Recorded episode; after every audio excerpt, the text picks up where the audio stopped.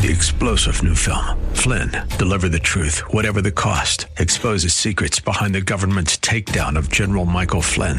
Flynn knew what the intel world had been up to. He ordered the first audit of the use of contractors. This set off alarm bells. He told the truth. He was the most dangerous person for Donald Trump to hire. They had to get rid of Flynn.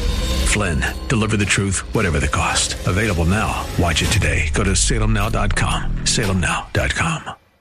In the gospel of Christ, the righteousness of God. What is the righteousness of God? Christ is the righteousness of God. Christ is revealed. What is the righteousness of God? You and I are the righteousness of God. In the gospel, you are revealed. Amen. As you minister the word of God, Christ is revealed. Even you are revealed. From faith to faith, the gospel of God, as you minister it, takes you from faith to faith.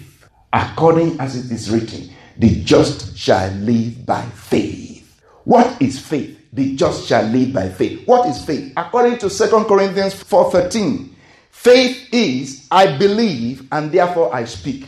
For it is written, they believed and therefore they spoke. I believe and therefore I speak. Amen. Faith is I believe the word of God and I speak the word of God. Faith is a revelation of the word of God and a confession of that revelation. Faith is a revelation of the word of God and a confession of that revelation. A confession of faith is a prayer. A confession of faith is a prayer. All of this means this. The just shall live by faith also means the just shall live by prayer. The just shall live by faith also means the just shall live by prayer. The just shall live by prayer, by connecting with, communicating with, conversing with, communing with, and cooperating, operating together with God. That is faith. Amen.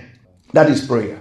Prayer is connecting with God, communicating with God, conversing with God, communing with God, and cooperating, operating with God.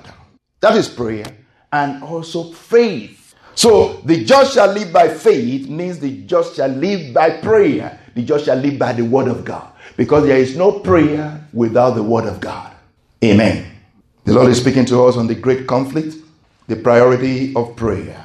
The ministry of intercession and reconciliation go hand in hand. We say that there is no reconciliation without intercession.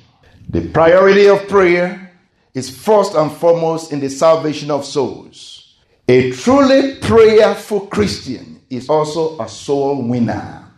A truly prayerful Christian is also a soul winner. Again, when we talk about John the Baptist as a powerful prophet, preacher, and teacher, we also discovered that before he became a powerful prophet, preacher, and teacher, he was first of all what? A man of prayer. Amen. Very, very important. Let's not forget that.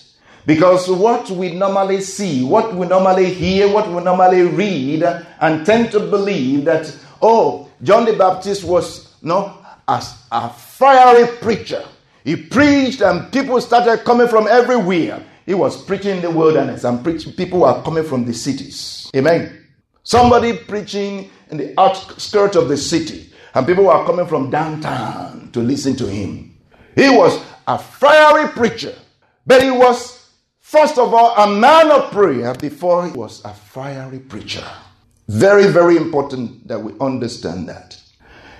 That the church of God cannot be a place of power without being a place of prayer. He said, My house shall be called what? A house of prayer for all nations. A house of prayer, praying for all nations, but also a house of prayer of all nations, for all nations to come in to seek prayer, to seek God. Amen. My house, my house, and you and I, we are the house of God.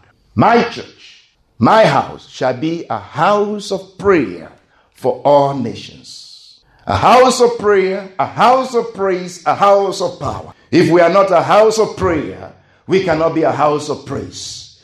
If we are not a house of prayer and praise, We cannot be a house of power. Amen. Got to be a house of prayer, a house of praise, then a house of power. Amen. Mm. Praise God. So we see in uh, Luke 11 1 to 28, one day Jesus was praying in a certain place. When he finished, one of his disciples said to him, Lord, teach us to pray, just as John taught his disciples. Lord, teach us to pray, just as John taught his disciples. So, what do we see here? We see John as what? A prayerful man, a man of prayer. The disciples of Jesus notice that he prayed and prayed a lot, and they wanted to be like him. They wanted to have the power that he carried, they wanted to have the honor that accompanied him.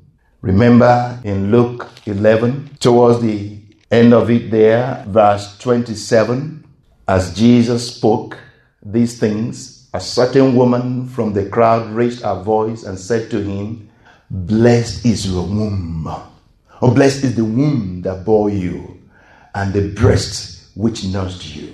The woman listened to Jesus and she was, wow, she was amazed. She was just perplexed by the words that proceeded out of the mouth of Jesus. Jesus, in all of these, started talking about prayer. And you can see, really, is the prayer life of Jesus that gave him, that produced in him the words, the powerful words that he spoke. That this woman said, Wow, you carry such honor and such power. Your words are weighty. Blessed the womb that gave birth to you and the breast that you fed on.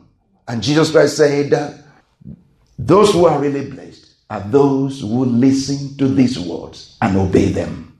If you want to be a man of sound words, be a man of prayer.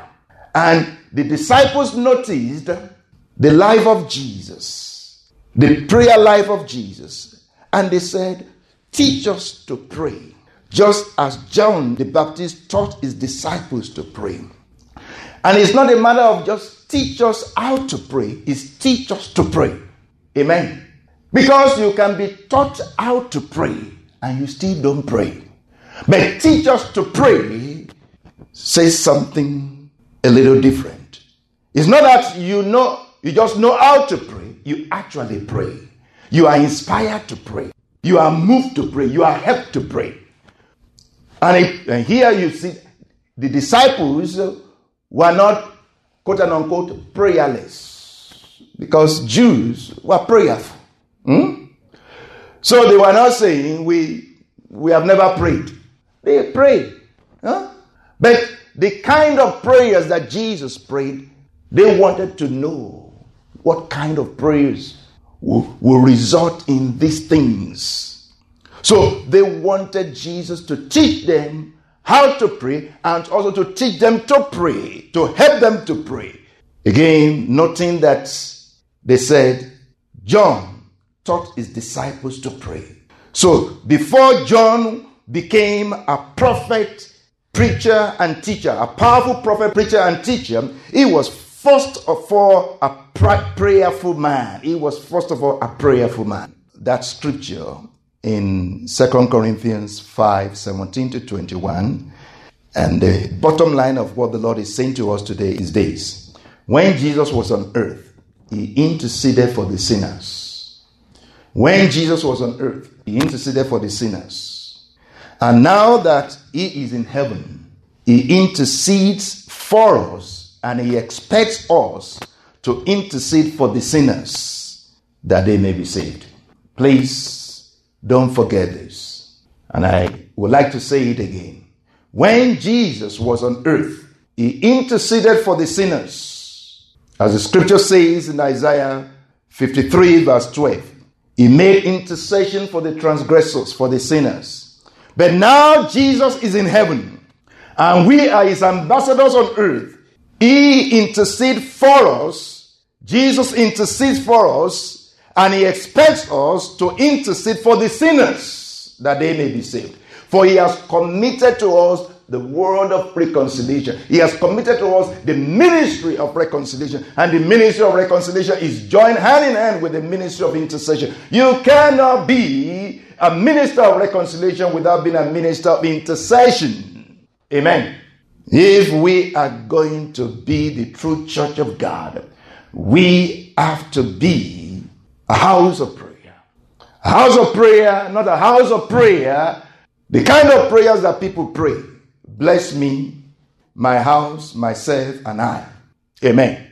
Selfish prayers. The kind of prayers that God is looking for. Those who seek the kingdom of God and his righteousness. All other things shall be given unto them. Amen. When the Lord appeared unto Solomon, King Solomon, and said, What do you want? What did King Solomon say to God? King Solomon said, Give me what? A heart of wisdom, so that I can do, I will be able to do the job you have given me. Amen. Mm. If God were to ask any one of us such a question, if God were to ask the common Christian or most Christians, most of us, this question, we will have a list of things. We'll probably say, God, the first thing I want you to give me is a husband. Oh, I want, to, I want you to give me a wife. And, and I want you to give me a house. I want you to give me a car. I want you to give me you know, good clothes. I want you to give me a good job and all of that and all of that. I want you to kill this person. I want you to kill that person. You know, there are so many people that pray such prayers. Amen. They pray, God, Lord, kill them. Lord, kill them. Lord, kill them. Hmm? Christians. And they are taught to pray such prayers. Mm, mm, mm. But Solomon said, Give me, O God, a heart of wisdom to do the job that you have given me to do. And God said, Because you ask for this, and you have not asked for riches and honor, you have not asked for yourself riches and honor, you have not asked for yourself, you know, to, to destroy your enemies. I am going to give you wisdom, and I'm, I'm going to give you what you have not asked. Amen. Because He knows what? He knows our needs. If our heart is after His needs, if our heart is after His kingdom, His desire, His passion, He will supply all our needs according to His riches in glory by Christ Jesus.